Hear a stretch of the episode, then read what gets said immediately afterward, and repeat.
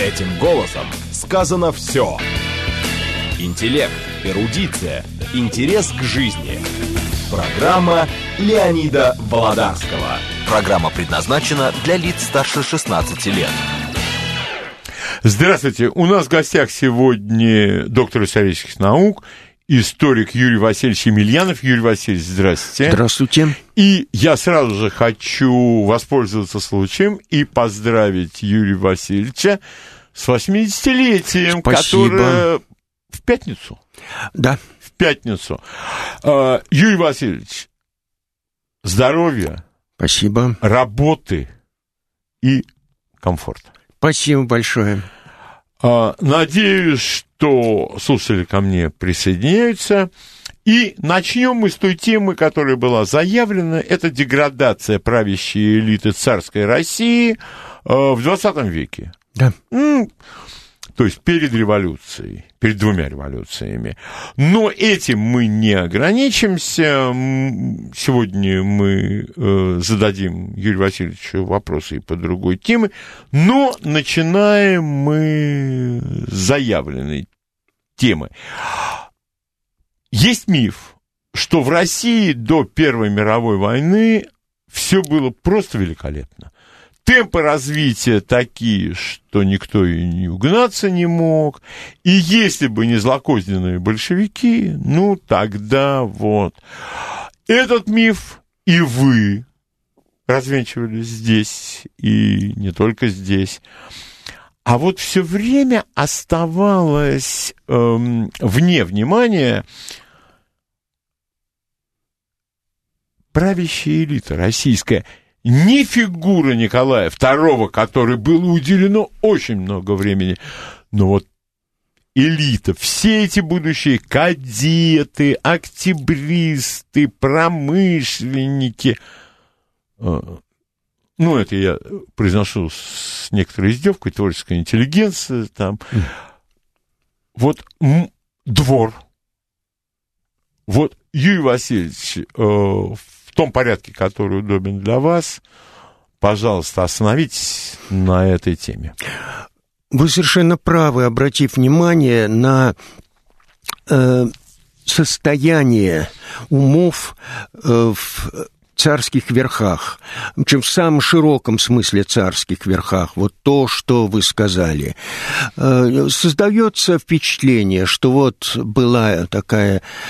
очень интеллигентская такая элита, умная, образованная, которую знала, как вести Россию, что для нее хорошо, что плохо, и успешно руководила страной. И вот пришли темные, необразованные люди, жестокие, которые не гнушались нарушением всяких норм права, морали, человечности, и вот они все разрушили. Вот это все не так, потому что действительно царские верхи э, – это люди, которые обладали большим уровнем образования, чем население, качественно более высокий. Это э, светские манеры, э, знание э, литературы, культуры, искусства, все это было. Они были остроумны, они привыкли к, э, к светскому общению.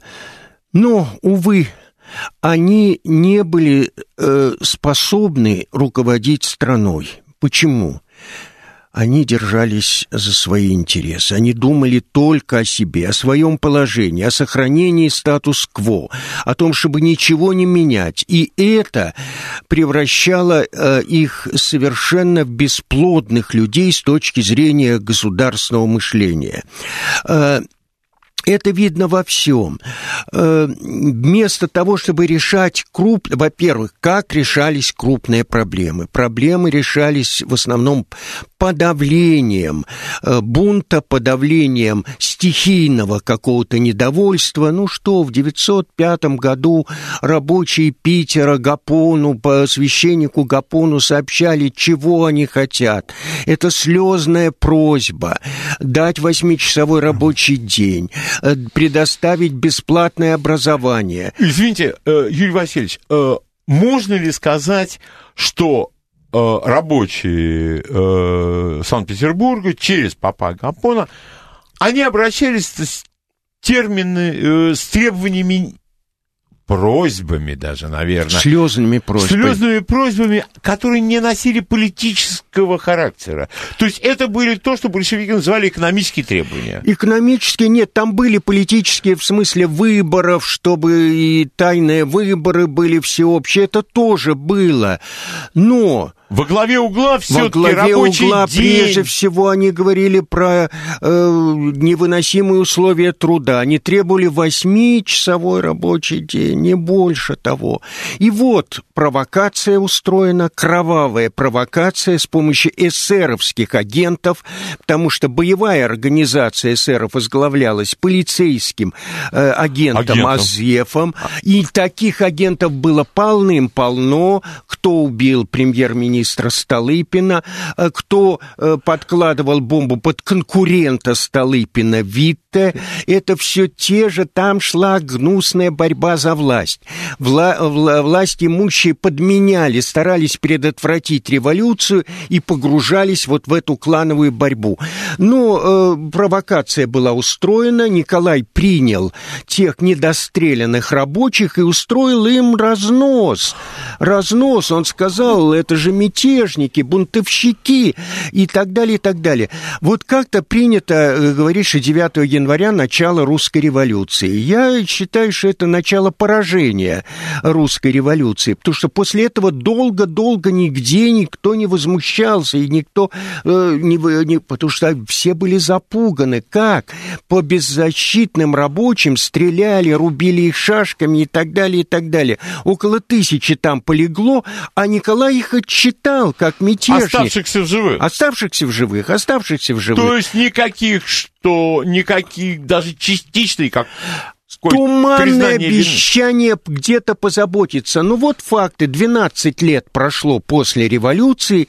Восьмичасовой рабочий день не был введен. По-прежнему был десятичасовой рабочий день, доходящий кое-где до пятнадцати.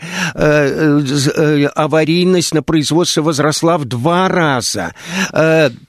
Увеличилась, усилилась патагонная система.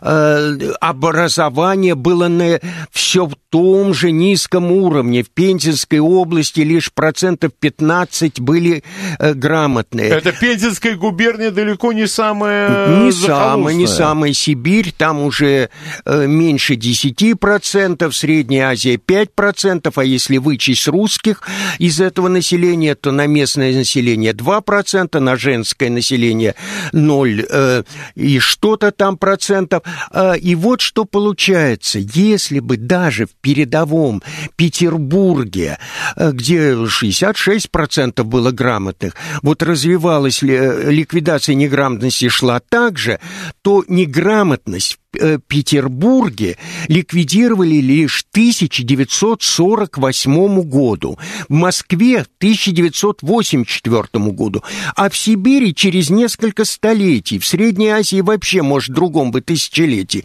Вот что такое э, это... То, то есть вы назвали вот эти вот сроки, вот если бы все продолжалось... Если бы все продолжалось, если бы революции не было. Не было. А, но во что уходили все силы?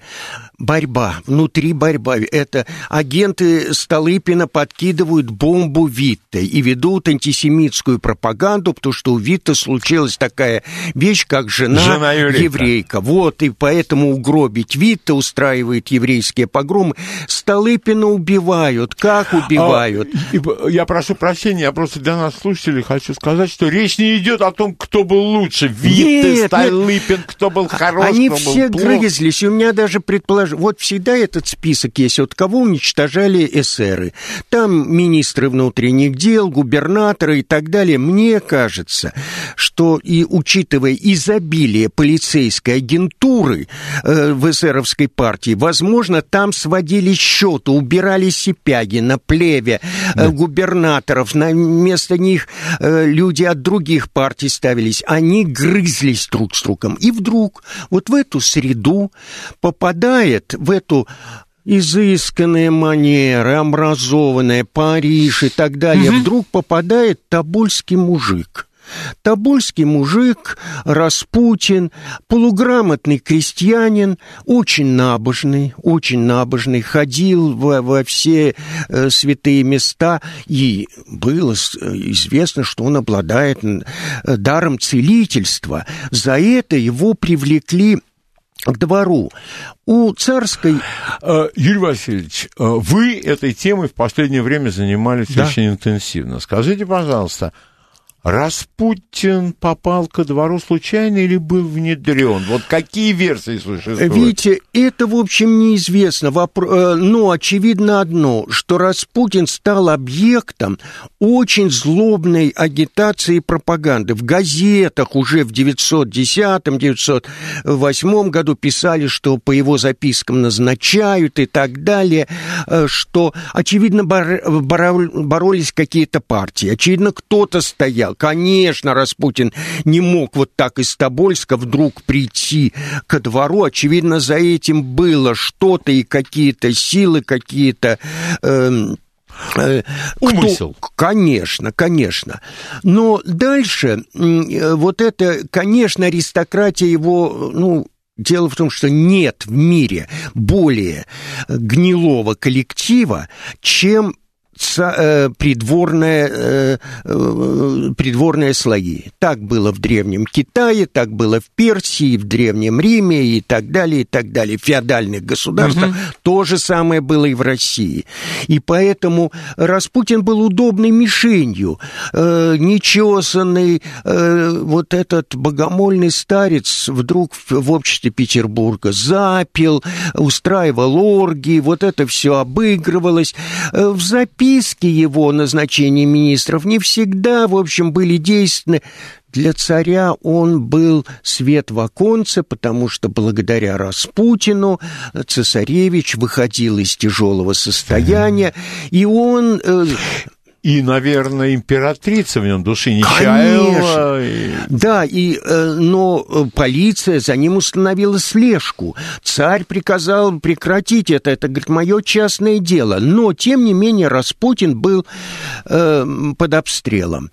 А дальше... Пошла война, которая обнажила все пороки российского общества. Неподготовленность, отсутствие вооружений, неграмотные солдаты, одно ружье на... одна винтовка на двух солдат. Круповские, как Ллойд Джордж писал, круповские снаряды беспрепятственно убивали смелых русских солдат, и они бежали, потому что у них не было никакого оружия. В чем? Кто виноват? И вот рассказывают сценки, что э, Россия девятьсот пятнадцатого — шестнадцатого годов, какие-то темный зал кинотеатра, показывают хронику перед каким-то душещипательным фильмом. И снач, э, сначала показывают, как Николай раздает георгиевские кресты, и какой-то мужской голос из зала говорит: «Царь с Егорием, а царица с Григорием». Ха-ха-ха-ха-ха. Все, сформировалось мнение, что царица шпионка, что у нее прямой... Что действительности не соответствовало. Абсолютно не соответствовало, абсолютно. Что Григорий — это немецкий агент, что все убрать вот Распутина... А и... что было тогда за... Ну, это понятно, Россия воевала с Германией. Да, да. Что военный министр — изменщик. Конечно, все вокруг. Да, да. Это опять, это нагнеталась волна К... шпиономании? Конечно, конечно. То там немецкие погромы в пятнадцатом году были устроены, это все. А она немка. На самом деле принцесса Гессенская ненавидела кайзера, но это не имеет значения. Главное, что вот... Это не вписывается. Да-да-да. Ведь ноябрь шестнадцатого года сначала Милюков, кадет, говорит, это э, произносит речь, изобличающая царское правительство, и говорит, что это глупость или измена. Ага. Вот измена, измена. Керенский выступает на другой день и говорит, зачитывает резолюции земского съезда. И там опять говорится о том, что темные силы у престола, которые свили свое гнездо. А через месяц... Но царь хороший. Царь хороший, царь, царь хороший. хороший, да. Но mm. вот надо освободить его да, из-под да, влияния. Да, от, от да, бояре да, не да, очень. Да. Да. И вот... сплетен заговор убить Распутина. Вот главное — убить Распутина. И вот совершается это убийство. Подождите, Юрий Васильевич, но ведь круг... Можно ли назвать круг заговорщиков, которые решили ликвидировать Распутина, неким срезом элиты? Конечно, потому что там были, во-первых, представлены члены императорской семьи. Великий князь Дмитрий, который подозревает, что и он тоже вот один из тех, кто стрелял в Распутина. Там они ликовали, когда убийство произошло, и лобызали Юсупова, главного организатора. Угу. А он, Юсупов... А... Юрий Васильевич, правда про Юсупова говори, пишут, что это был самый богатый человек в России? Один из самых богатых, один из самых богатых. Что-то он успел вывести за границу, что-то не успел. Он замуровал одну комнату с несметными богатствами в своем вот этом знаменитом дворце, где было совершено убийство. В советское время, наконец, открыли эту комнату какого-то гигантского серебряного коня, сделали из серебра, там нашли. А Юсупов из эмиграции написал заметку. А они все э, открыли, потому что вот кто-то там что-то зажульничал. Он знал гигантские богатства, которыми он ворочал. И благодаря этим богатствам он не пошел на фронт, он сидел здесь э, в Питере э, и развлекал публику. Он очень любил одевать женское, женский наряд. И... Это исторический факт? Да, да, это да. Это да. Свидетельство? Он сам об этом писал в воспоминаниях, да. Mm-hmm. И... Вот такой шутник, балагур, любитель Оскар Уальда. Ага. И вот он специально оформлял эту комнату. У меня тогда вопрос такой. Насколько он представлял себе, что происходит вне Петербурга или даже, скажем, на рабочих окраинах города? Ну, я думаю, совершенно и, и не интересовался. И неинтересно ему это было. Помогал ему крайне правый э, депутат антисемит Пуришкевич. Кстати, у него имения были достаточно значительные. Конечно. Он не был... Он бессарабский помещик, у которого были несметные поместья и... Одним словом, это была э, публика, э, представляющая верхи общества. И вот, хорошо, допустим, Распутин гад ползучий. И пять до... раз немецкий шпион. Да, пять раз. Но кто дал право Юсупову, Пуришкевичу творить самосуд? Никто. Никаких оснований нет. Теперь, какие э, были причины? Хорошо, допустим, он устраивал пьяные оргии, но тогда в России очень многих можно было бы тоже и стрелять, и травить ядом. И так. По запискам Распутина кое-кто был устроен на высшие должности. Опять-таки, телефонное право, которое возникло еще до... До того, телефон до... придумали. Телефон придумали. Оно всегда существовало. Докажите, обоснуйте, стоит ли за это... Но самое главное даже не в этом. Обратите внимание на одну вещь. Какое смакование обстоятельств смерти Распутина. Все с удовольствием рассказывали, как он умирал. Яд на него не действовал. То есть то, что эти молодцы совершили беззаконие, бесчеловечный поступок, аморальный, это не важно. А вот как умирал Распутин? Ах, его не брал яд. Ух ты, как интересно. Извиняюсь, это психология гиммлеровских палачей, которые ставят опыты над людьми. Ну и плюс к этому, это же, скажем так, это индивидуальный террор. Конечно, конечно. Вот они в него стреляют, а он не умирает. Ах, ах, ах, как это... Они же все ликовали. Юсупов стал героем. Его никто не тронул, его никто не посадил. А, то есть уголовные нет, последствия никаких не было? Ни Пуришкевича, ни Юсупова.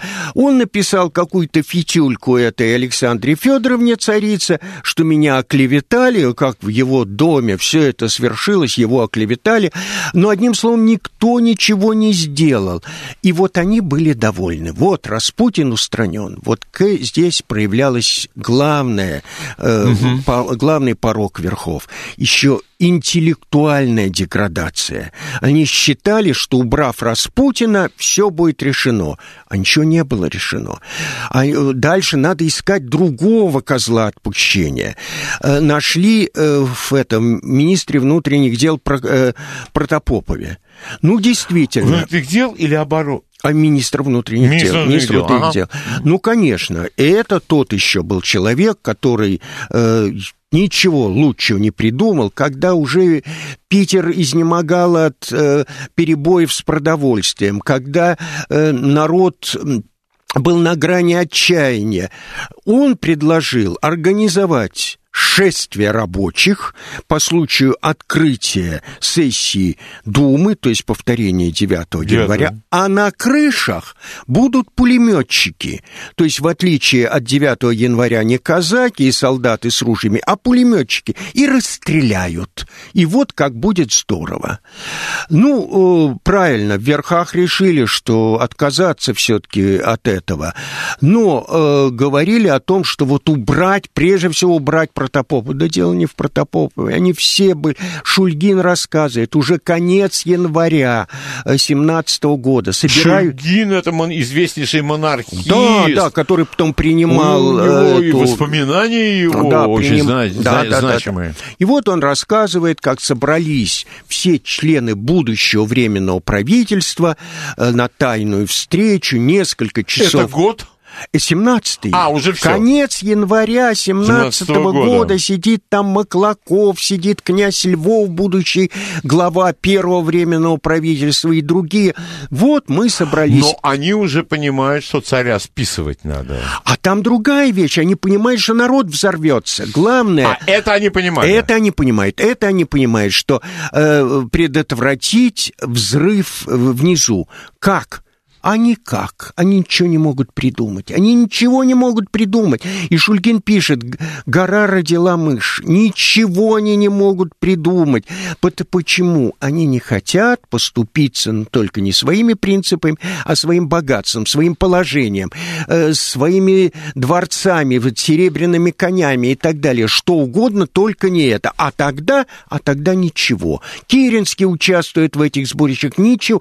То есть, на самом деле, деле эти были сборища руководителей февральской революции, это были сборища руководителями контрреволюции. Они очень бои... старались предотвратить революцию и оставить все по-прежнему. А выход? А-а-а. А никакого выхода, никакого. Поэтому, когда Ленин в апреле прибывает со своими тезисами, тезисы очень простые, а это действительно только тезисы, это еще не программа. Э-э- ликвидировать помещичье землевладение, установить рабочий контроль над производством, власть советом, советом.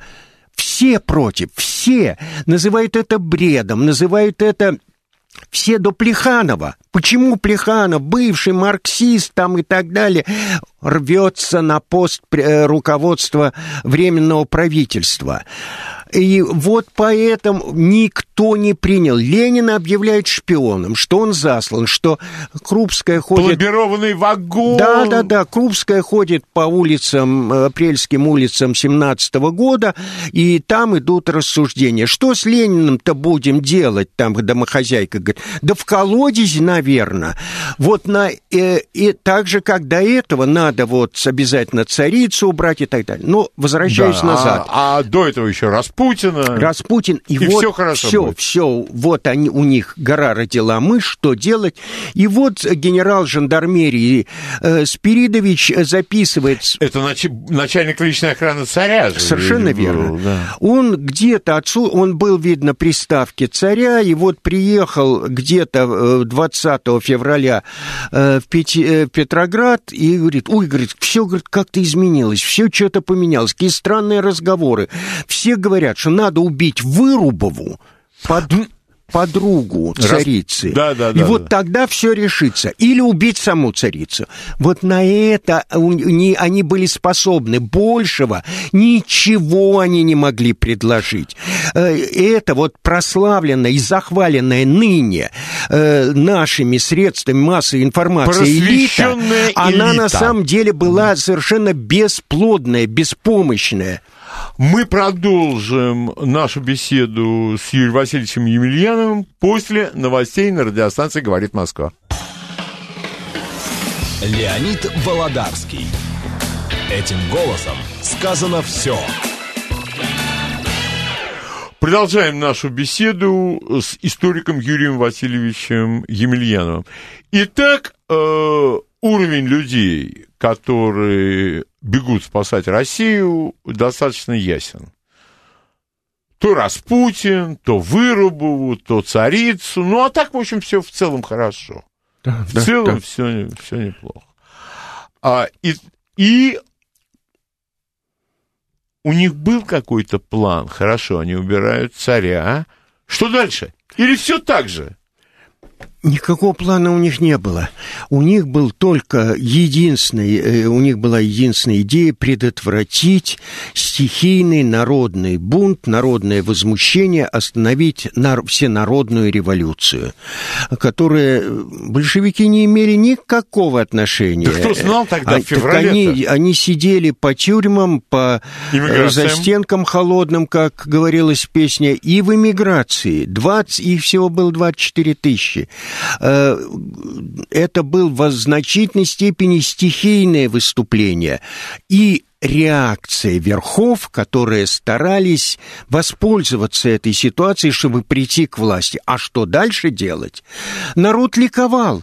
Вот сейчас говорят, ай-яй-яй, большевики убили царя. Народ ликовал, когда узнали, что царя нет, свергли. Нет, царь, убили царя, это еще когда будет. Когда будет, да. А царя свергли, э, та хроника, ну, черно-белая, которую я видел, э, весь народ с бантами, ну, черно-белая хроника, банты красные, конечно. Банты красные. Э, И количество людей просто удивляет. Там, ну, я не знаю, но не просто тысячи, там, наверное, десятки, сотни тысяч. Наверное, это были миллионы, потому что вот какой город описание Алексеем Толстым Петрограда, описание Баку, которое оставил мой отец. Вот он из окна своего реального училища видел там плац, который был превращен в площадь, митинг. Все выступали с проклятиями царизма, включая жандармов, которых, правда, не допустили до трибуны, но они шли с красными бантами. Гайдар Аркадий, вот отец нынешний. Кстати, абсолютно э, воспоминания не политического деятеля, Константина Паустовского в «Повести о жизни». Да, да, да, да. Арзамас, провинциальный маленький городок, там не затихал митинг. И, говорит, с трибуны только слышали «Свобода, свобода, свобода». Э, Сталин вспоминал, как он ехал из Ачинска, из ссылки, на каждой станции этих ненавидимых ранее заключенных выводили на трибуну, э, и Сталин и потом их передразнивал, когда приехал Петроград, как они кричали «Свобода, революция, святая». Это было повсеместно, страна ликовала. Кто арестовал царскую семью?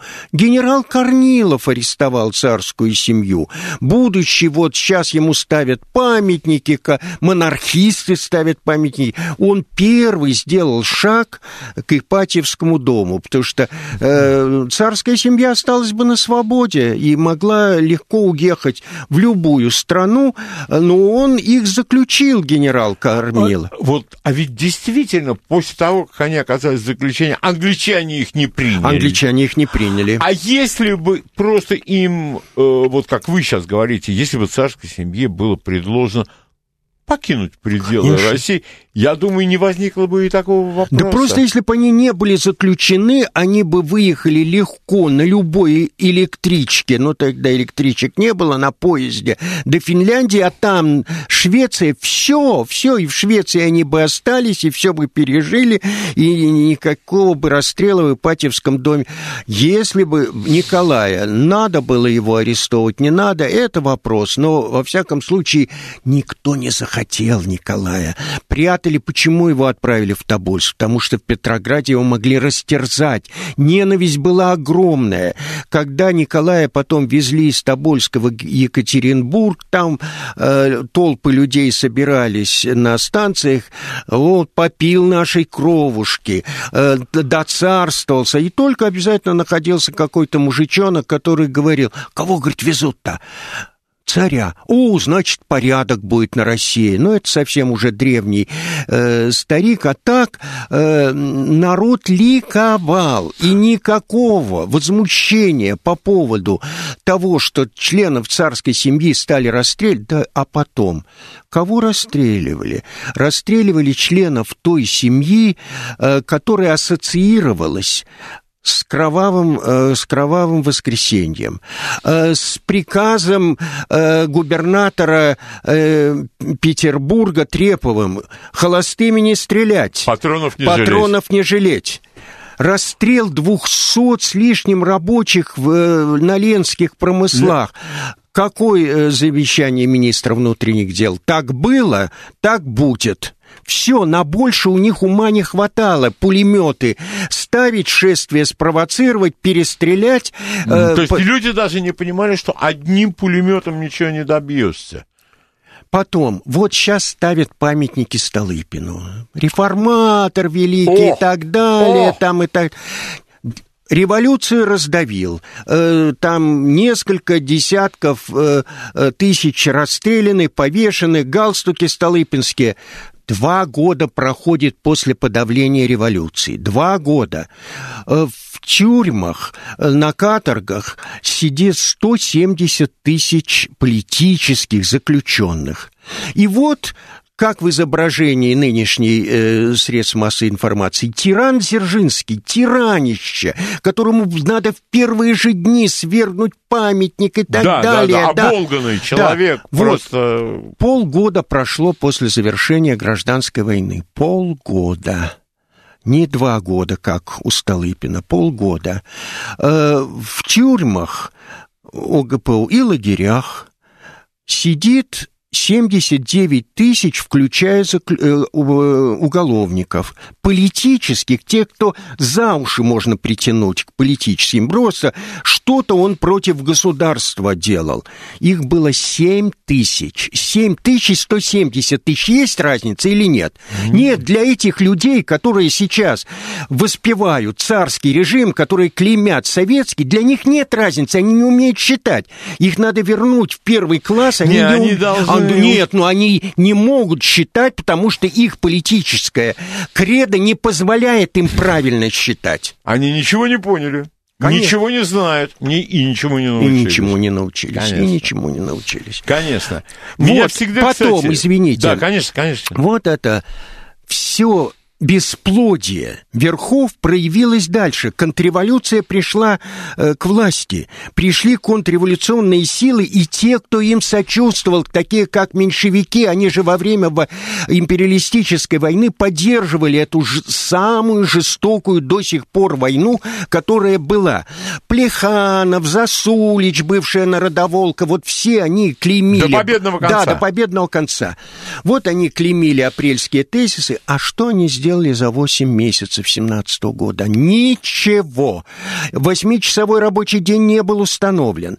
Э, крестьяне не получили землю. Они уже расхватывали, да. сами устраивали там э, варварские поджоги. Помеч... Ленин ведь говорил в апрельских тезисах: не трогать усадьбы, превратить это, помечь усадьбу в, в идеальное, да, хозяйство образцовое. Нет, мужики, мужики жгли. Каков же... Каков же был, э, Юрий Васильевич, уровень ненависти? Конечно, конечно. Ведь когда вот этот знаменитый пример, как, и я наверняка думаю, что и так, такое было, штопором, помещичьим, помещичьим жеребцам племенным глаза выкалывали. Вот.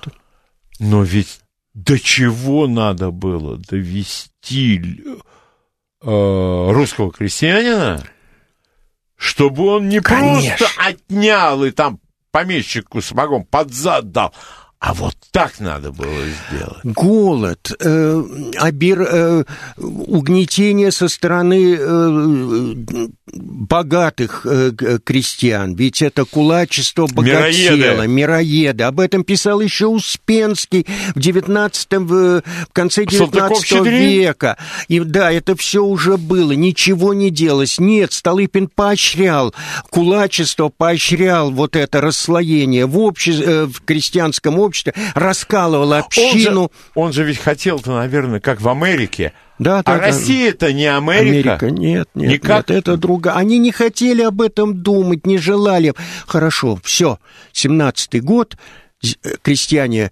Первый, первые же декреты землю, рабочий контроль. На четвертый день советской власти установлен восьмичасовой рабочий день. На четвертый, почему после февральской революции на четвертый день не был установлен восьмичасовой рабочий? Не хотели они ни на что. Наступает, значит, новая власть, все, и гражданская война, и Деникин. Но ведь они действительно, вот эта вот эм, правящая элита, которая свергла царя там, они же ведь действительно ничего не понимали, что происходит в стране. Они понимали, реальной власти нет, значит, надо идти на какие-то, наверное, уступки, надо быть гибкими. А они все по старой памяти генерала Корнилова с нагайкой. Началась гражданская война. Они же могли уж здесь-то понять, что идите, пойдите на уступки. И Деникин уже после того, как все кончилось, он оказался в эмиграции, он пишет, власть и э, э, богатые слои не желали пойти на какие-то уступки. Готовились там э, какие-то документы, но помещики не желали поступаться своими наделами. Это уже девятнадцатый год, уже два года существует Совет власть. Капиталисты не желали идти на какие-то уступки. Наконец, уровень, вот это уровень этих верхов. Деникин говорит, дезертирство. Дезертирство, говорит, какое, говорит, жуткое. Но, говорит, да, говорит, иногда расстреливают какого-то дуром оказавшегося на Кубани ярославского крестьянина, да. Но сколько дезертиров сидело в кафе-шантанах с офицерскими э, погонами, прикрываясь липовым персидским паспортом, они не желали сражаться. Так, пожалуйста, Алексей Толстой, похождение Невзорова или Ибикус. Вот там дан портрет, вот уже все, уже вот скоро надо уплывать в Турцию. И особо никто там жизнь класть не хочет. Патриот белого движения Шульгин пишет. Да, говорит, были белые, настоящие белые, но их было мало. Были главным образом белые-серые, не желавшие вот каких-то изменений и прочего. Но еще больше было белых грязных. Грязных. И Деникин пишет об этом. Говорит... Отправляется в поход, говорит, кубанский казак на своей лошаденке, а возвращается он так перегружен награбленным добром. добром. Мамонтов, генерал Мамонтов телеграфирует. И вот, говорит, везем, говорит, э, эти э, иконостасы, которые они награбили в церквях, не где-нибудь, не в советских учреждениях, а в церквях. Вот эти богомольные, да, белые, да, гвардия. И они везут это. И это началось а, не с гражданской Юрий войны. Васильевич, извините, я приведу да, один, один пример. Один пример. Как-то довелось э, дежурить в добровольной дружине, и когда вернулись поздно, у нас какой-то м- дежурил милиционер в институте и рассказал, говорит, отец, говорит, у меня служил в царской армии. И вот, говорит, это уже был зима семнадцатого года. И приехал царь. Царь вот осматривать, и выстроили все шеренгой. И царь говорит, ребята, есть какие-то жалобы? И вдруг смелый говорит, провианта нет. Царь промолчал, подошел к сугробу, собрал огромный ком, ком, ком собрал такой снежный, слепил его, всем сказал: вытягивайте руки перед собой. Все вытянули руки. И он ком этот передал одному и говорит: передавайте по рядам. И вот они от одного другому передавали, угу. передавали. Когда дошло до последнего, у него был жалкий такой снежок. Угу. Он говорит: ребята, посылаем мы провиант. Только к рукам прилипает. Я почему-то сейчас вспомню, когда э, первому, по-моему, законному президенту России Бориса Николаевича спросили, куда делся транш. И он ответил: а черт его знает! Какая историческая аналогия? Конечно, конечно. А правда ли говорят, что вот этот вот знаменитый рейд, конный рейд э, казачьего корпуса Мамонтова, э, который мог принести советской власти неисчислимые бедствия, а может и конец, завершился сам по себе, потому что обоз уже не мог поспевать Конечно. За казачками, столько было всего награблено. Конечно. Грабь армия, добрармию называли. Ее воспевали поэтессы наши, mm. про белых э, э, гвардейцев, белых голубей. Корнет Оболенский, да. Налейте вина. Да, ну, да, как, да, как да, да, да. Это все чушь, и не случайная чушь, потому что всякая революция рождает реставрацию. Реставраторы, ну, остроумные французы сказали, они ничему, ничего не забыли и ничему не научились. Наша реставрация произошла, они, действительно, они возвращались в свои замки, в свои дворцы mm-hmm. через двадцать-двадцать пять лет, и они действительно ничего не забыли. А чего могла запомнить наша буржуазия? Да ничего, они не буржуазии, они выходцы из рабоче-крестьянской среды, они постарались забыть свое рабоче-крестьянское происхождение, они постарались это забыть и стали жить фантазиями, они стали воображать себя потомками, потомками вот да. этих, поэтому все это грубая, грубейшая фантазия, которая нам навязывается двадцать пять лет, невежественная, грубая, построенная на вопиющей обмане, на уничтожении знаний, культуры. И вот эта варварская э, идеология внедряется сейчас всеми, кому не лень, включая депутатов Государственной Думы, которые вешают себе на грудь mm, этот да, портрет э, Николая, совершенно не зная ни истории, ни кто да. такой Николай да, и так да, далее. Да. Это им не нужно. Это... Знание – опасная штука. Знание – опасная штука. А, и, значит, Юрий Васильевич, э, я думаю, э, как это называется, вопрос освещен, тема исчерпана. Спасибо вам огромное. У меня к вам вот какой вопрос. А, вы автор двухтомника о жизни и деятельности Никиты Сергеевича Хрущева.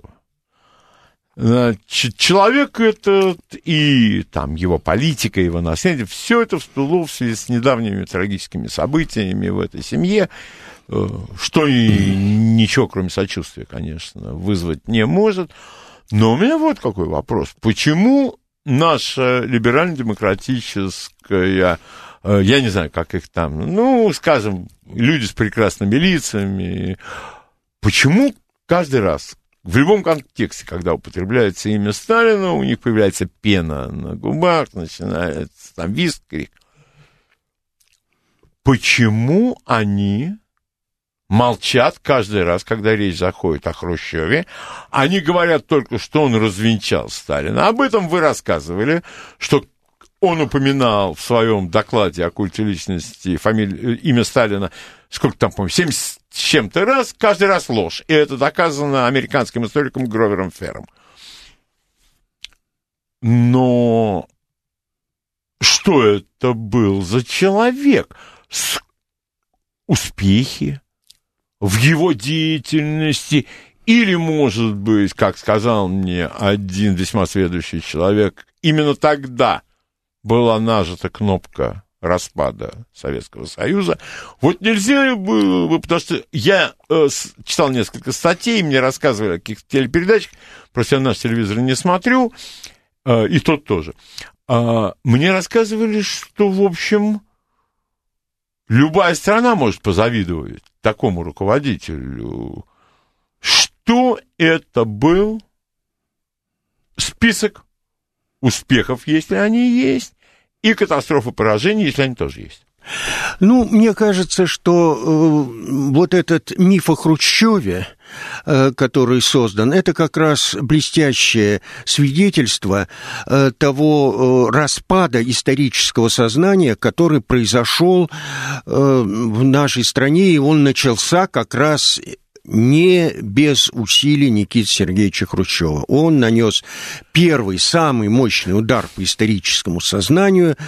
Я помню то состояние в пятьдесят шестом году, когда я выслушал этот доклад, и как, с одной стороны, э- Сталин, с именем которого, в общем, мы э, жили с, э, с самых первых лет осознания того, кто я есть и что есть, и э, он, оказывается, был вопиющий негодяй, псих ненормальный, э, и, а э, значит, что, отказаться от Сталина или... Отказаться от Хрущева, но он руководитель нашей партии. Ну, понятно. Он, значит, это мнение... И поэтому вот это, это вызвало уже огромный... Можно ли остановиться на его послужном списке? Можно ли сказать, что Хрущев э, виновник э, разрыва с Китаем?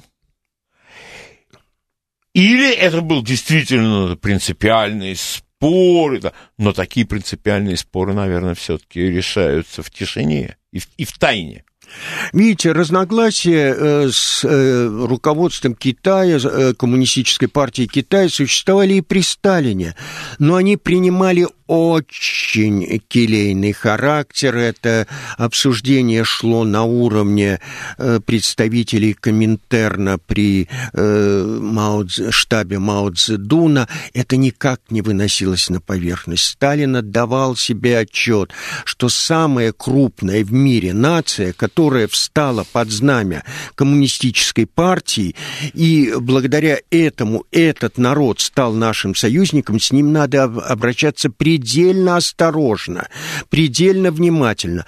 А Никита Сергеевич, который обзывал Мао Цзэдуна в среде, которая могла легко донести эти слова до Мао Цзэдуна старой калошей, Никита Сергеевич, который придирался ко всем предметам, которые его не устраивали в Китае, и оглашал все это, и вообще превратил э, наши разногласия с Китаем в, в центральный вопрос, и чуть и уже подвел дело э, к вооруженному конфликту, который уже происходил после его отставки.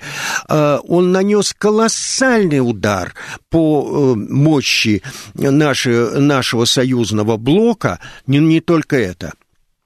Китай, развал международного коммунистического движения, события в Венгрии, кровавые события, которые были с пятьдесят шестого года, которые были спровоцированы докладом Хрущева. Сам Хрущев уже говорил, поднялась такая волна в результате этой оттепели, что она могла легко нас смыть. Оттепель — это западный термин? Это... Нет, нет. Он... Это? это как двадцать пятого апреля шестьдесят третьего года на заседании президиума ЦК Хрущев сказал, говорит, это, говорит, этот жулик Эренбург нам подсунул это понятие. Так называлась книга, книга Эренбурга. У него была оттепель, да? Так вот, этот якобы по этой версии, очень распространенный среди столичной интеллигенции о том, что Хрущев это покровитель оттепели, он ненавидел это понятие и проявление этой оттепели. Вот всегда показывают сразу, вот покровитель оттепели, вот появились эти кафе, где выступают выступали поэты, mm-hmm. где э, на, три, три, на стадионах выступали. Так вот, двадцать пятого апреля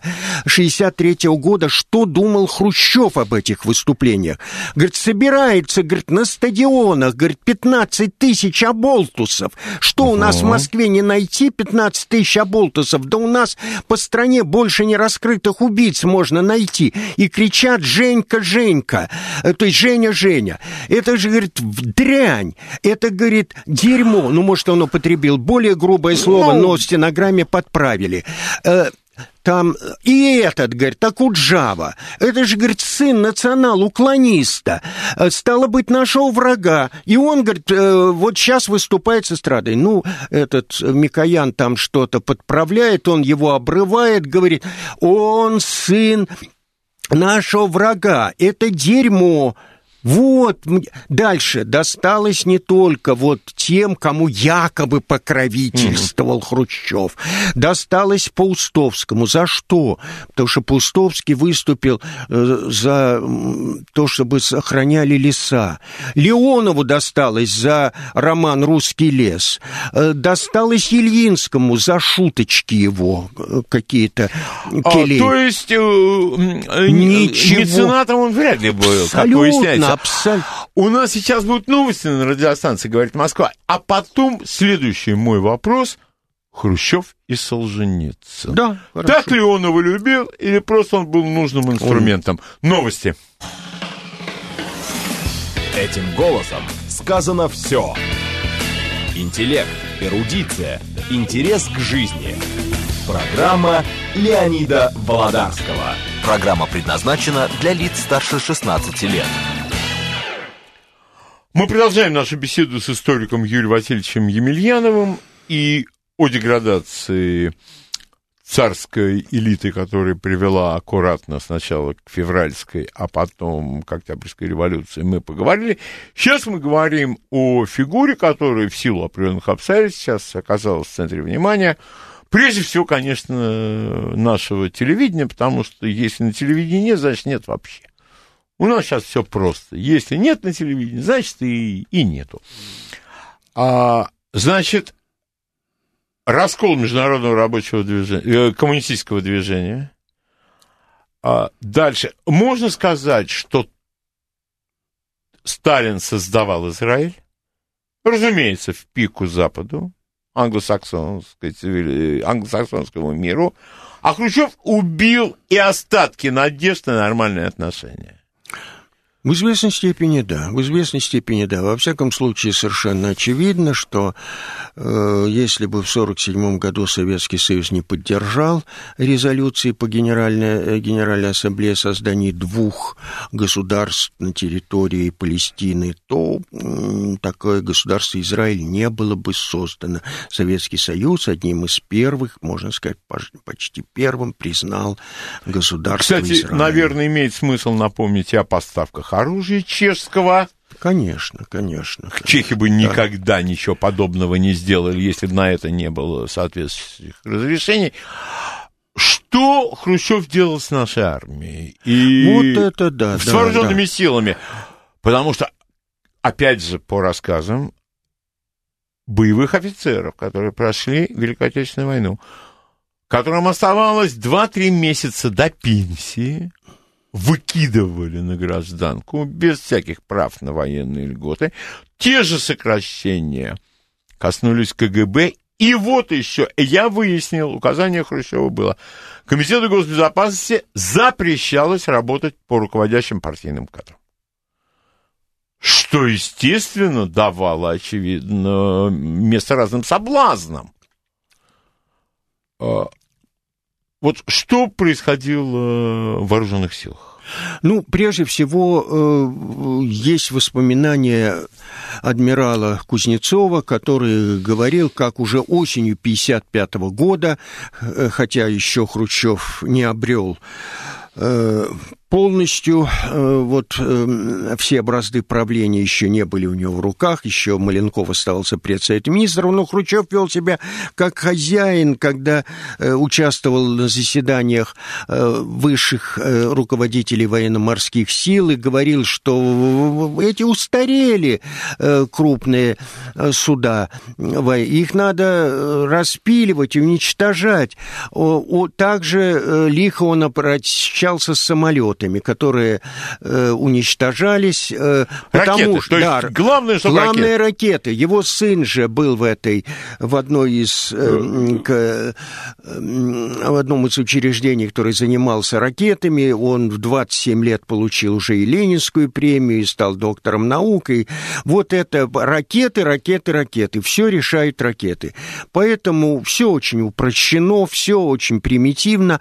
А дальше борьба за разоружение. Какими методами? Да резким сокращением. Мы подадим инициативу. На треть сократим вооруженные силы.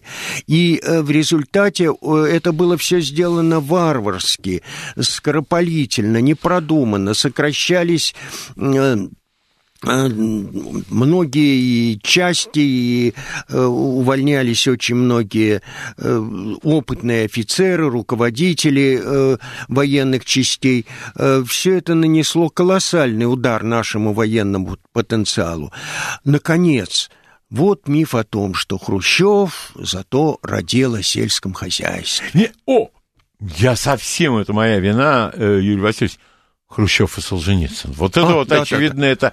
Хорошо, можно... Пассаж весьма интересный. Хорошо, хорошо. Опять вот возвращаемся к теме, что он родитель о свободах и так далее. Дело в том, что, запутавшись, вот когда вы говорили о международных кризисах, один из международных кризисов, самый, пожалуй, острый, это был кубинский. По инициативе Хрущева на Кубу были переправлены наши ракеты, э, и э, это поставило США в тяжелое положение, потому что американцы оказались под прицелом наших ракет, размещенных на Кубе, хотя уже были межконтинентальные ракеты, которые могли долететь на но США, но... Можно, извините, Юрий Васильевич, но мы можем сказать, что Советский Союз был в кольце американских ракет? Совершенно верно. Конечно, отовсюду летели к нашим границам американские бомбардировщики с ядерными э, зарядами, и они могли сбросить, они получали команду на разворот только при достижении советской границы. Везде были американские базы в Пакистане, в, в Иране, в Турции. Э, Турции и так далее, и так далее. Везде. Э, Аляска, э, Норвегия и так далее, и так далее. И, наконец, первого мая шестидесятого года был пролет демонстративный разведывательного самолета Пауэрса через весь Советский Союз. Вот показывает, насколько они сильны.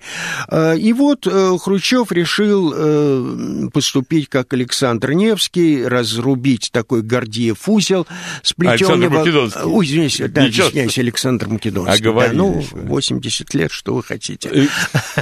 Вот, и... разрубить Гордиев узел одним, раз, про, поставить ракеты и объявить ультиматум американцам. Или они э, подписывают договор, выгодный для нас, с Германией, по которому они выкатываются из Берлина, или мы оставляем эти ракеты. Или, может, мы еще что-то потребуем э, под это. Э, американцы объявили фактически блокаду Кубы, не употребляя этого слова. Мир оказался на грани ядерной войны, э, угроза была уничтожение всего человечества, и вот этого не ожидал Хрущев, реакция американцев. И он вынужден был вывести ракеты, причем не считаясь Фиделем Кастро. Это вообще, э, которого он уговорил разместить эти ракеты, а затем, даже не, посчит... не сообщив ему, э, вы... стал выводить эти ракеты. Э, и вот он... Оказ... А в это время собирался очередной пленум ЦК. Пленум ЦК КПСС, который должен был обсудить очередное безумное предложение Хрущева о разделе всех партийных органов на промышленные и сельскохозяйственные.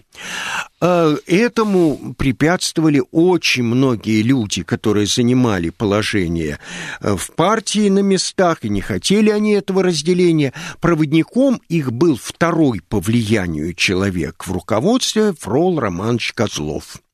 И вот тут э, ноябрьский пленум должен был состояться после вывода наших войск э, из Кубы. Да, и вот э, и, да, и наших ракет, и э, самолетов, и так далее, и так далее. Вот тогда Никита Сергеевич сделал характерный для него политиканский ход. Как я подчеркиваю, двадцатый, доклад на двадцатом съезде был вызван только политиканскими соображениями. Борьба с Молотовым. Здесь борьба с Козловым. Борьба против э, этой возможной, возможного провала вот его предложения. И он выступает на пленуме. Он говорит, что все хорошо с ракетами, это все получилось даже неплохо, американцы обязались не нападать на Кубу, им можно верить. Что же касается вот этого разделения, я думаю, вы поддерживаете, но, товарищи, есть еще одна проблема. Вот ко мне неожиданно обратился товарищ Твардовский. Ему э, послали... Этот э, Александр Трифонович Твардовский, совершенно верно, отец Василия Теркина, редактор журнала «Новый мир». «Новый мир», да. Mm. И вот якобы Твардовский пожаловался Хрущеву, что цензура зарубила рассказ э, Александра Исаевича Солженицына «Один день Ивана Денисовича», а рассказ-то хороший, считает Твардовский. И вот он просил Никиты Сергеевича высказаться по этому поводу.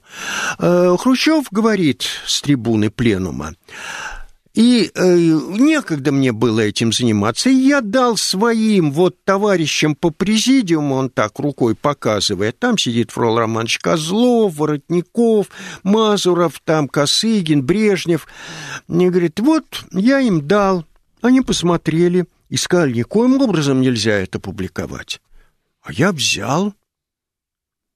Рассказ-то хороший. Он изобличает сталинизм.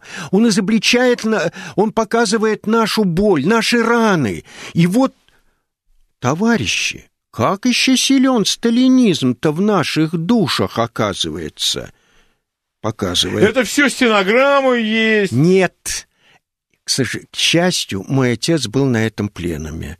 Он это все слышал своими ушами. В стенограммы это не попало. А э, кроме вашего отца, кто-то ну, еще конечно, подтверждал а это как все, же, да? А как же? У меня отец всего-навсего был кандидатом в члены ЦК. А там было сто двадцать пять членов и сто двадцать пять кандидатов, плюс еще пятьсот э, других свидетелей. То включ... есть это можно считать доказанным историческим абсолютно фактом. Точно, абсолютно.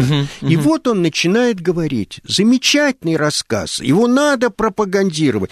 Надо изобличать сталинизм, который сидит в душах. Да-да-да. Пальцем он не показывает, это я показываю пальцем.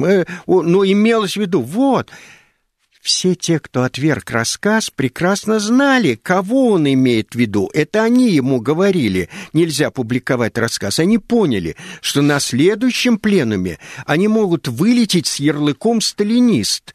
Все, они обречены. И вот тогда Никита Сергеевич... На ура! Право. Никто не возражает против разделения на промышленное и сельскохозяйственное. Никто не пикнул по поводу нашего поражения на Кубе. Никита Сергеевич торжествует. Он вскоре приходит на прием в дом приемов на Ленинских горах, нынешние Воробьевы горы, и произносит тост за Солженицына. Он говорит, ему надо Ленинскую премию дать. И его выдвигают на Ленинскую премию. Но тогда вот те, кто выступал против, они тоже устроили свою небольшую интрижку.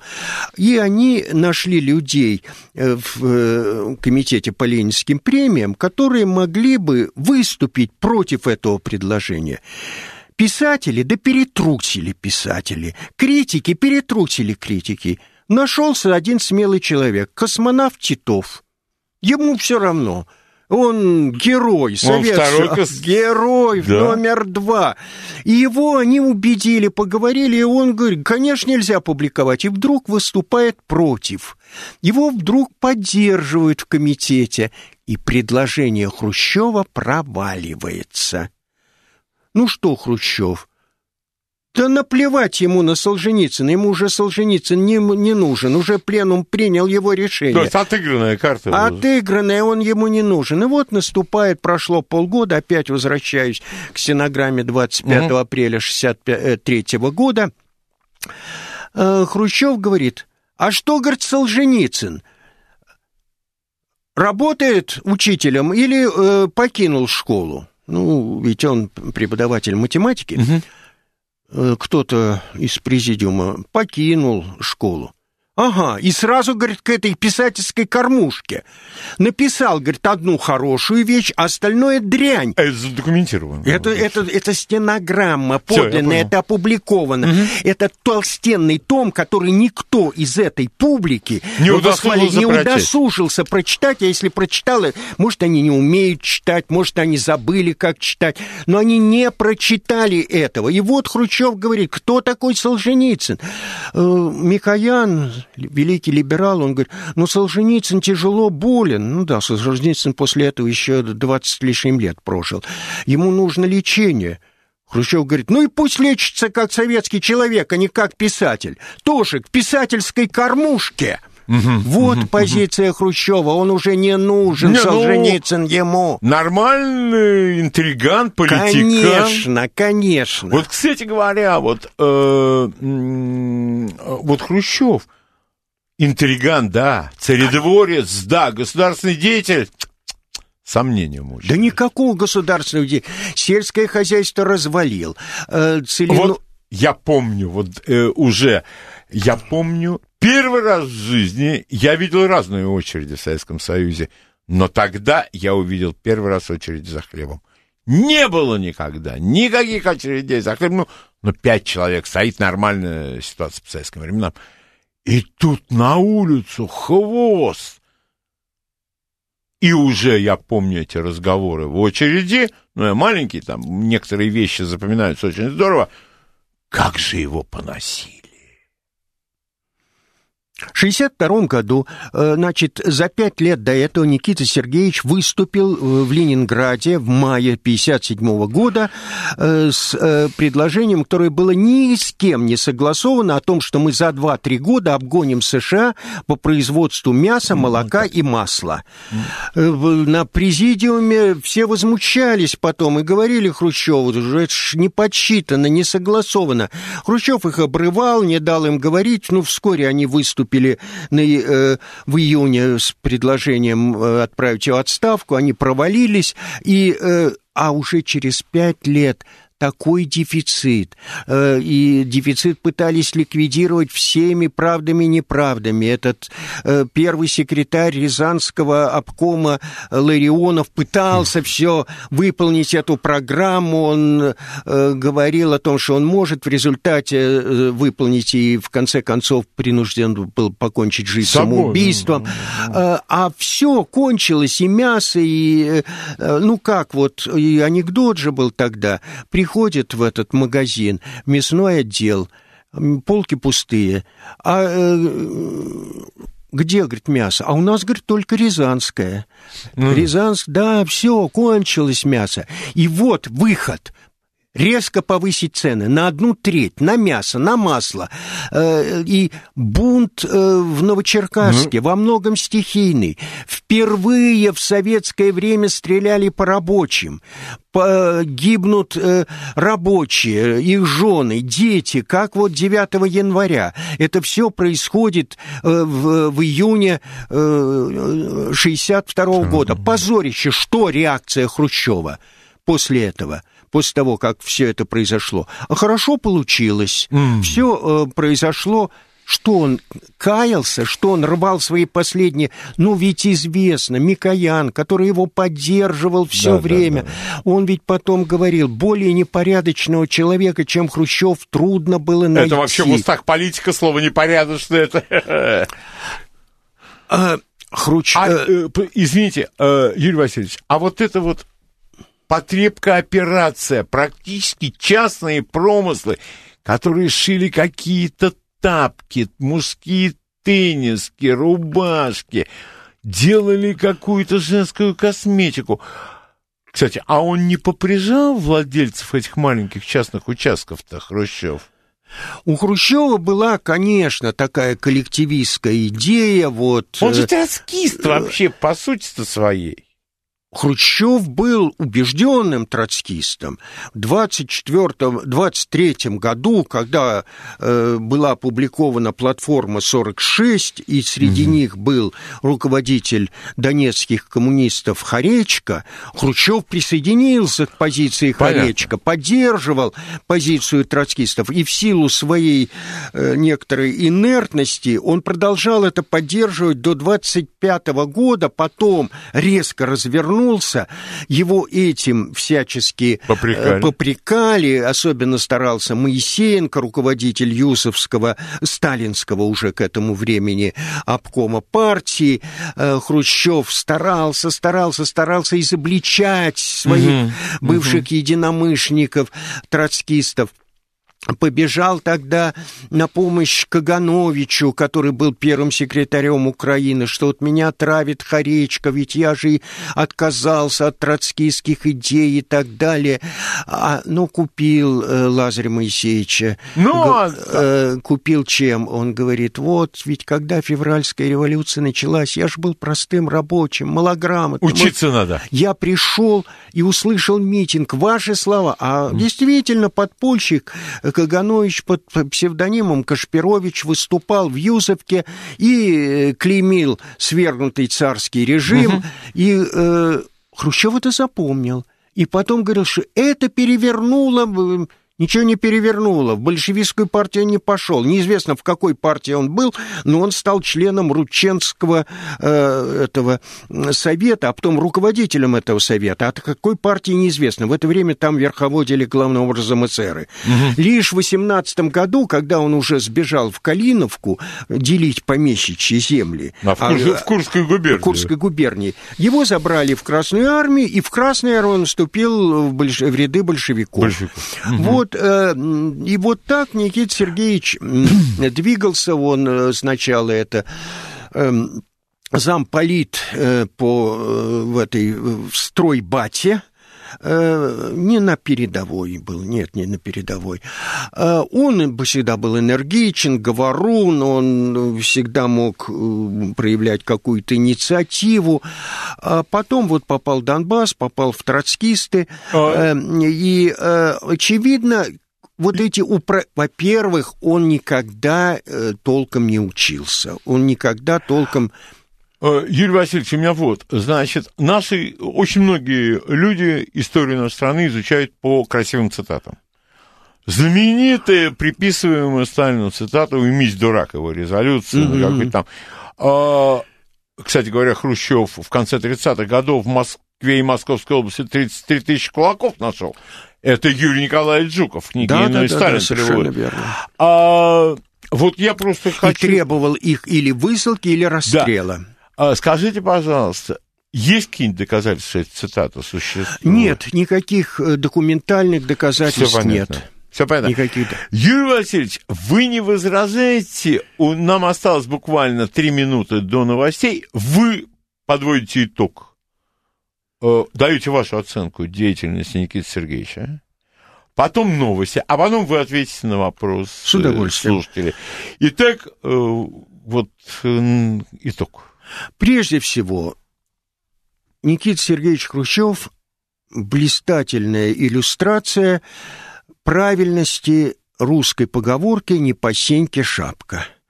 Вот э, в силу определенных обстоятельств после смерти Сталина его вынесли эти обстоятельства наверх, и он...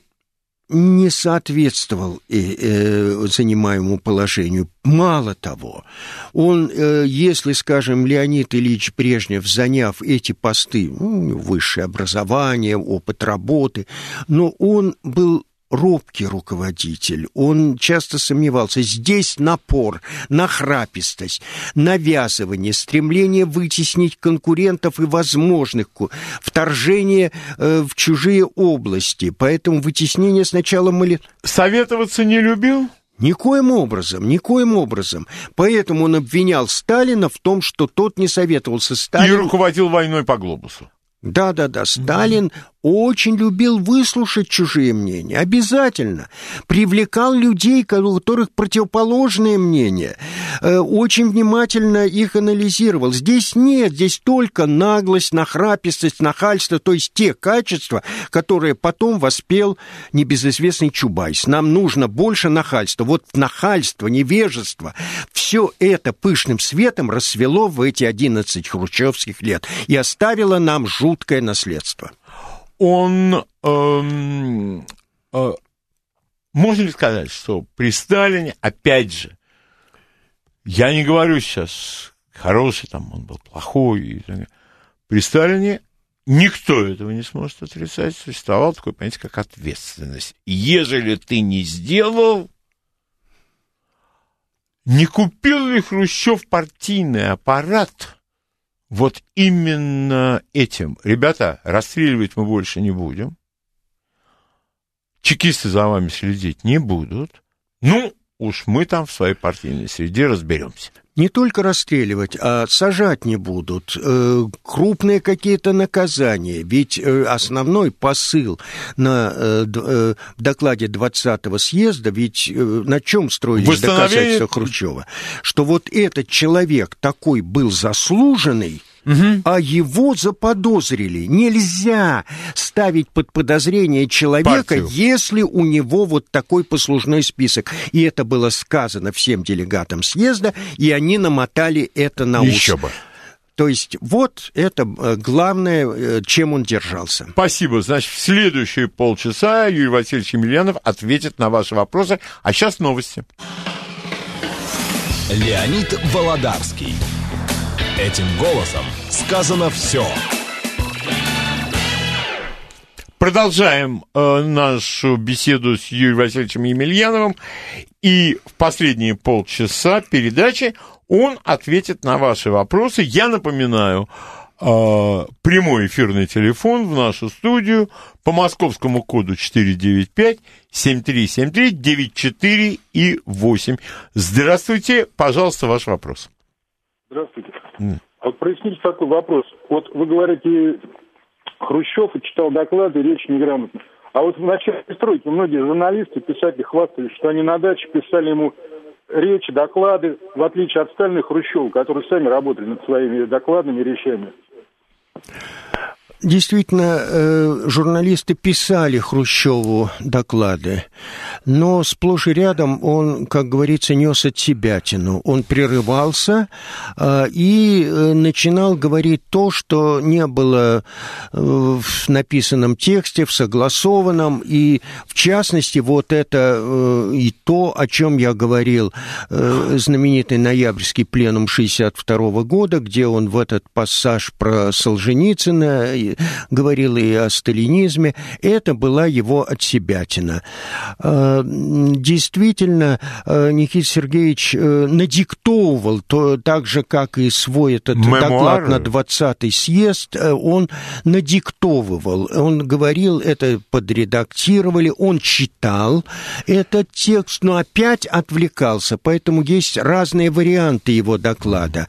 Подредактированные, что-то там добавленное, добавлено, тот вариант, который нам читали в институте, он сильно отличается от того варианта, который имеет хождение здесь. Там, не, например, были обвинения, что Сталин все забывал, забывал, даже смотрел на Булганина и говорил, а кто это такой передо мной? Вот это место убрали угу. э, из вот этого закрытого письма. Э, то есть это, э, так сказать, сочетание устной речи Хрущева, его импровизации, его письменных текстов, которые сплошь и рядом потом исправлялись. Здравствуйте, пожалуйста, ваш вопрос. Здравствуйте, Анатолий. Пожалуйста. Уважаемый Юрий Иванович. Да нет, да. Юрий Васильевич. Юрий Васильевич, простите. Почему мы умолчали о такой заслуге правления Хрущева, как строительство массовые жилых домов и переселение людей из коммуналов. Так, спасибо. Спасибо, ваше уважение. А не Сталин ли подписывал эти документы? Нет, это все-таки не. действительно инициатива Хрущева. Спору нет. Нет, если бы Я, я нигде не сказал, что Хрущев э, ни на что не был способен. Он бы не поднялся до таких высот, если бы это э, он только ломал дрова. Нет, он был инициативен, он был энергичен. Э, но э, дело в том, что из всех вариантов, предложенных для массового строительства, он выбрал наиболее дешевый. Наиболее дешевый, который изначально было известно, что проживут эти пятиэтажки лет пятнадцать. А-а-а. Лет пятнадцать. И угу. потом вот они будут заменены более, так сказать, капитальными, основательными. И я сам жил, я прожил э, с шестьдесят четвёртого по восемьдесят первый год вот в такой пятиэтажке на пятом этаже. Крыша протекала, и э, надо было все время и чинить, и все. На пя- пятый этаж без лифта. Это особенно ре- ребенок маленький. Коляску надо было таскать в рук- на руках. Туда много прочих неудобств, но, согласен, действительно, это в какой-то степени позволило разрядить э, то, э, тот жилищный кризис, который возник э, в советской стране уже в двадцатых годах. Еще Зощенко писал ну, об этом. Еще бы. И Булгаков об этом писал. Воронья Слободка и Ильфы. Да, да, да, да, да. Так что это... Я вот сталкивался с тем, ну вот хорошо, что вы разъяснили ситуацию, мне говорили, что подобные документы, э, там не за подписью Сталина, но, по крайней мере, рассматривался целый ряд предложений по жилищному строительству. Вот. Некоторые люди приписывают Хрущеву спутника Гагарина, но это... Это чепуха, mm. это чепуха. Нет, конечно, Кстати, я... я отдам должное Хрущеву. Хрущев, особенно когда над ним было строгое начальство, он проявлял чудеса энергии, исполнительности. восемьдесят процентов своей рабо- своего рабочего времени, когда он был первым секретарем МГК, он уделял строительству метрополитена. Mm-hmm. И можно посетить Первые стадии, первые станции метрополитена, чтобы убедиться, какие это замечательные сооружения. И это в значительной степени заслуга и Хрущева, который дергал строителей, говорил, обращал внимание на всевозможные огрехи. Это верно. Верно, верно, да, пятиэтажки были, были, но сейчас их уничтожают. А, как же его... Один из величайших, я считаю, я даже не знаю его, как назвать, ученый, писатель, но один из величайших граждан России, Советского Союза, Александр Зиновьев в «Зияющих высотах» сравнил Хрущева с медведем, полным сил, который нашел на поляне чурбак и не знал, что с ним делал. Он его и на попа ставил, и катал, и еще... Но что с ним делать, он так и не осознал. семь три семь три девять четыре восемь, ваш вопрос Юрию Емельянову. Здравствуйте. Добрый день. Сергей Алексеевич зовут. Юрий Васильевич, скажите, пожалуйста, вот в части стремления элиты прошлого века ничего не менять, как вы сказали, заметили, как вы... Какие вы видите параллели относительно элиты настоящего времени? Видите, вот у меня такая идея, что нынешняя элита, она старается подражать вот этой дореволюционной элите. Они играют вот в, эту, в этих светских людей, они доказывают, что они вот так многое возражают, но они приобрели и пороки вот той элиты. И, в частности, вот это порок ухода от э, реальности, неумение решать э, реальные вопросы. Что такое вот э, одна из особенностей советской власти, на которую мало обращали внимания? Э, ну, социальное там преобразование, там, э, политические и прочее. Один момент. Э, празднование э, революции происходило и до э, Октябрьской революции по всему миру. Отмечали и четырнадцатого июля во Франции, и четвёртого июля в Соединенных Штатах, парады, фейерверки и прочее. Ни в одна буржуазная революция не э, открывалась торжественным собранием накануне, где подводились итоги пройденного пути. Здесь шестого ноября восемнадцатого года произошло торжественное собрание в Москве, где выступал Ленин. И это стало традицией подводить итоги, что сделано, на что дальше обратить внимание, что происходило седьмого ноября. Люди выходили с транспарантами, где показывали, что они сделали за пройденные годы, что что они добились за последний год, что они собираются дальше делать. Ориентация, анализ прошлого, ориентация на будущее.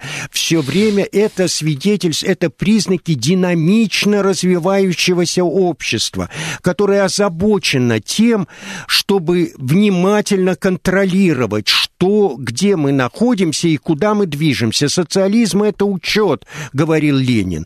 На эти вещи обращалось потрясающее внимание. А сейчас вот кто-то когда-то говорит, что мы удвоим э, свой вэ вэ пэ. Потом не вспоминают об этом, потому что удвоение не произошло. Что из года в год делается? Куда исчезли эти сводки? Да, есть данные. Нам, извините, Хрущев обещал коммунизм к восьмидесятому Совершенно году. Верно, это от Хрущева. Но, правда, вместо коммунизма Олимпийские игры состоялись. Ну, чем богаты, тем и рады. А Горбачев нам что-то обещал, по-моему, в по квартиру. Года. Прежде всего, он обещал, да, по квартиру, квартиру, по-моему, э, по-моему, к двухтысячному году каждой семье, каждой семье. Угу. Э, угу. В два-три года он обещал ускорение.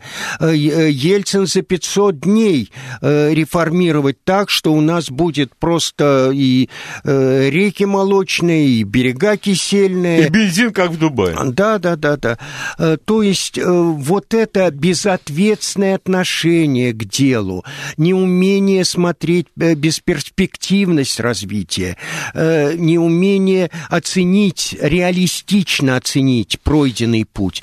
Вот что характеризует, характеризует и дореволюционные верхи, и верхи Временного правительства, и белые силы, и нынешних людей, которые... превратили в икону вот эти... Ну, не все, Юрий Васильевич, я не собираюсь здесь выступать не, не... адвокатом, но просто, э, как говорят достаточно сведущие люди, аналитики, очень многие вещи многослойные. Совершенно верно, все значительно сложнее. И не думаю, что в конечно. Нашей элите все уж так едины. Это тоже Со... верно, это тоже а, верно. Просто... Э, э, ну, Если вы слушаете... Нет, история, как река, река нельзя войти. Конечно. Совершенно. И э, ко мне часто приходят люди, которые занимались той или другой аналитикой в рамках Комитета государственной безопасности. И вот, разговаривая с ними, э, я понял, что есть вещи, которые планируются надолго. И если тебя соответствующим образом не учили, не готовили, ты сам этим не занимался... трудно распознать. Вот, я просто к тому, чтобы люди более осторожно выступали с оценкой. Это ни в коем случае к вам не относится, Юрий Васильевич, но это относится к той огромной массе знатоков, которые сегодня в нашей стране знают абсолютно все. Самые отборные – это россиянские э, телезнатоки, которые разбираются во всем, от спецопераций до системы начального и высшего образования. Абсолютно. Ну, а остальные стараются не отстать. семь три семь три девять четыре восемь. Ваш вопрос Юрию Емельянову. Здравствуйте. Леонид Ильич, разрешите вопрос? Да. Я только для этого здесь и нахожусь. Пожалуйста, ваш вопрос. Спасибо. Юрий Васильевич, как вы думаете, почему отрицательно о Сталине отзывается президент? Спасибо. Стоп! Я очень внимательно прочел оценку президента э, Сталину. Сталину. Вот совсем. Во-первых, э, давайте не будем забывать, что президент политик. Мне так кажется. Но, э, а вообще, Юрий Васильевич, ваш, пожалуйста, ну, ваше мнение. Мне кажется, все-таки э, о э, Сталине... Э, Владимир Владимирович старается высказываться Очень осторожно, это, да. очень осторожно. Он критику направляет в адрес Ленина, сказал, что он там атомную бомбу подложил под Советский Союз, что Брестский мир подписал с проигравшей стороной. И то, и другое абсолютно неверно. Но в отношении Сталина тут, конечно, конечно, сказывается... ситуация, в которую попало руководство страны, правительство, оно слишком связано инерцией предыдущего времени, окружением, тем слоем, который является сейчас руководящим в экономике, в, в политике, и, с другой стороны, настроениями людей, настроениями людей. Поэтому странная пошла игра. С одной стороны, придумали вот эту замечательную, в общем, инсценировку парада седьмого ноября сорок первого года. Этого не было в советское время. Инсценировку того парада, исторического парада, который был вот седьмого ноября сорок первого года. Но при этом никогда не упоминают, кто выступал на этом вот. параде. Единственное, что... Вот по чем я подпишусь из того, что сказал президент о Сталине, надо разбираться во всем. То есть он, если я не ошибаюсь, про... он так точно не сказал, но он сказал, что было и такое... и такое. И э, я позволю отнять у вас несколько секунд, Юрий Васильевич. Я всегда говорю, если мне кто-нибудь скажет, что товарищ Сталин сатрап и палач, не интересует меня это мнение, потому что точку человек ставит. Но когда человек говорит мне, что товарищ Сталин незаходящее солнце и лучший друг советских физкультурников, насчет физкультурников, ну, мы можем поговорить насчет незаходящего солнца, мы никак разговаривать не будем. Надо разбираться в каждом отдельном случае и перестать визжать, и начинать читать и слушать. Самое главное, мне кажется, Леонид Ильич, что не надо быть жертвой стереотипов. Простые. Не, вот эта манера... Не бывает гов... ничего простого. Да, манера говорить, где все в двух словах, все очень упрощено, где отрицаются реальные факты, даты, цифры, противоречивые. Ну, господи, вот э, э, как э, э, штамп возник. девятого января э, с пятого года началась революция. Mm. Как, как она началась? Чего же? Можно ли считать это? Э, ну, есть такое. Надо подвергать сомнению. Это первый принцип философии. Я бы, Юрий Васильевич, извините, оговорился, подвергать просвещенному сомнению. Совершенно верно, совершенно верно. Потому что великий довод этого не может быть, потому что этого не может быть никогда, конечно, или этого не может быть, конечно. Потому что я об этом ничего не читал. Прочти. семь три семь девять четыре восемь, пожалуйста, ваш вопрос. Здравствуйте. Здравствуйте, Юрий Васильевич. Скажите, вот о передаче Крыма Хрущевым на Украине. Существуют какие-то две версии. Вот да, даже недавно слышал, что первое это Крым, в общем-то, был всегда дотационным районом, никогда там не было предприятий, все было разбито, и трудящиеся зарабатывали, значит, сдачи квартиры, и собирались там всегда на зимнее время каталог. Так, так, так, так, так, так, вопрос. Да, и второе. И вторая теория, это, значит, он, естественно, искал защиту от киевского, от киевского э, гарнизона в случае его смещения. Все понятно. Я по... Так, Юрий Васильевич, на ваш взгляд, причины передачи Хрущевым Крыма в состав Украины? Прежде всего, я э, хочу все-таки внести поправку. Говорить о том, что вот Хрущев передал Крым mm-hmm. Украине, это не точно. Так, а уже. Как говорил Сталин, это не точно, значит, это неверно. Э, перед, э, передача состоялась решением Президиума Верховного Совета СССР, подписано Ворошиловым, а решение было принято на Президиуме ЦК КПСС, э, где помимо Хрущева было еще другие члены, и в то время, когда это было принято решение в январе тысяча девятьсот пятьдесят четвёртого года, Никита Сергеевич Хрущев еще не занимал доминирующего положения ни в партии, ни в правительстве. Еще один миф поблек. Да, действительно, Никита Сергеевич, возможно, был проводником этой идеи. Возможно, он в, выдвинул эту идею, но никто ему не возражал. А в то время Молотов мог легко возражать. Маленков, это был председатель Совета Министров, он просто мог отвергнуть эту идею сходу. Да все могли. Но в это время Украина, эр эс эф эс эр, это...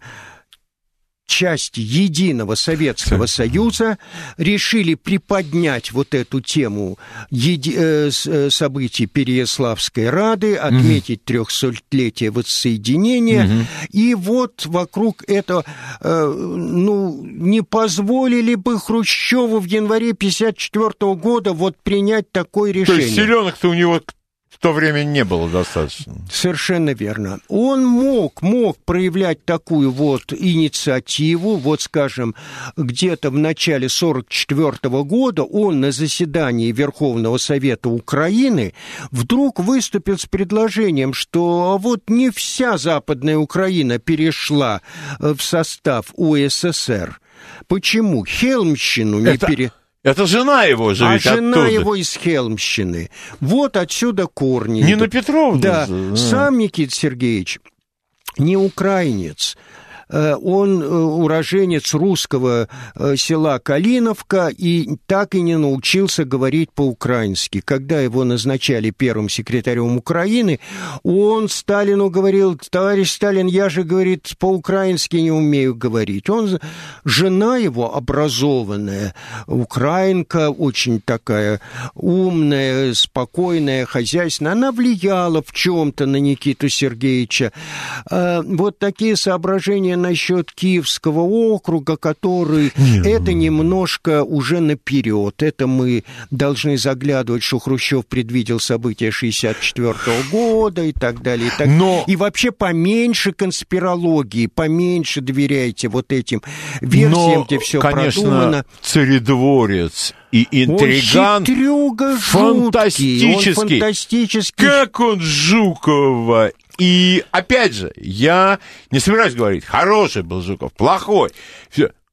И Ивана Серова, первого председателя ка гэ бэ, как он их привлек? Они там ему в этом помогли, в том не помогли, а судьбу решили. Июнь пятьдесят седьмого года три человека его спасли. Жуков, Серов и Дудоров. Все э, полетели. Вылетели... Дудоров, извините, поподробнее, пожалуйста, буквально у нас осталось пять минут. Кто это был? Это был министр внутренних Все дел. Понятно. Да, министр внутренних дел. То есть они...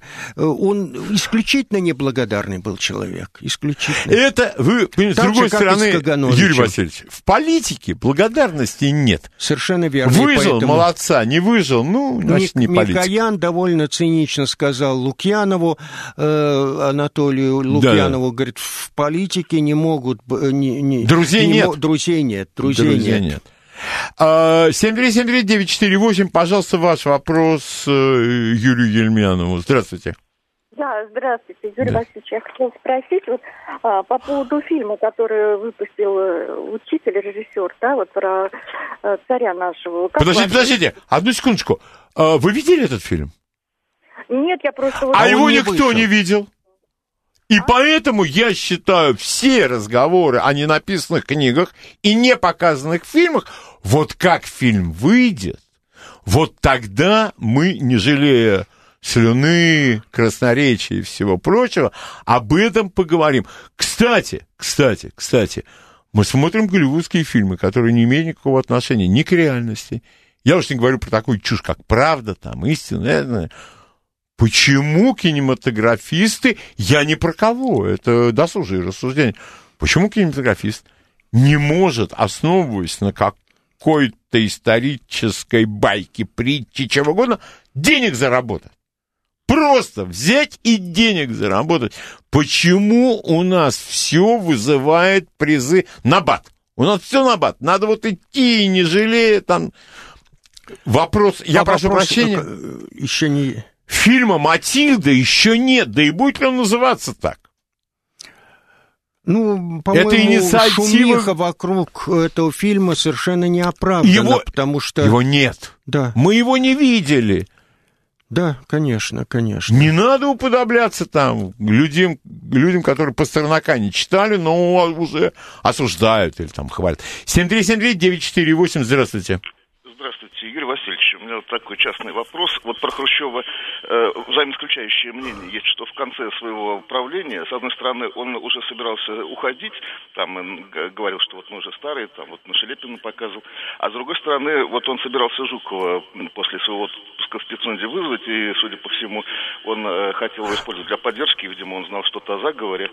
Что более соответствует истине? Мне кажется, ничего, потому что, наоборот, он говорил, э, что э, когда праздновали его семидесятилетие, это было в начале шестьдесят четвёртого года, он говорил о том, что я еще си, силен, я еще полон э, сил, э, и э, нигде не говорил о том, что он собирается уходить. Он должен был сказать, вы без меня пропадете. Э, да. Вот это обязательно. Хрущев э, был уверен, ведь когда его вызвали из Пицунды э, на, ну, как говорится, на ковер в октябре шестьдесят четвёртого года, он в это время готовил новую Конституцию СССР.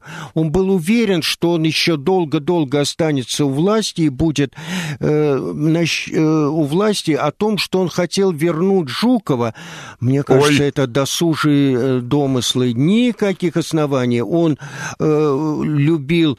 Ну как, он тогда в октябре пятьдесят седьмого года выступал э, в военных организациях и говорил о том, э, как неверно... Диктатор, да, да, да, да, он спецназ решил армейский организовать, чтобы там да, да, да, партию да. под нет, себя нет, поднять. Нет, это mm-hmm. совершенно исключено. Я просто хочу обратиться к уважаемому слушателю, что поменьше доверия вот к этим досужим рассуждениям, Уймись, если дурак. они не подтверждены э, документами. Юрий Васильевич, позвольте мне вас еще раз поздравить с вашим юбилеем. Спасибо вам огромное за то, что вы пришли. И я надеюсь, что вы еще будете приходить. Спасибо. Спасибо за внимание. Все будет нормально. Услышимся в следующее воскресенье. До свидания.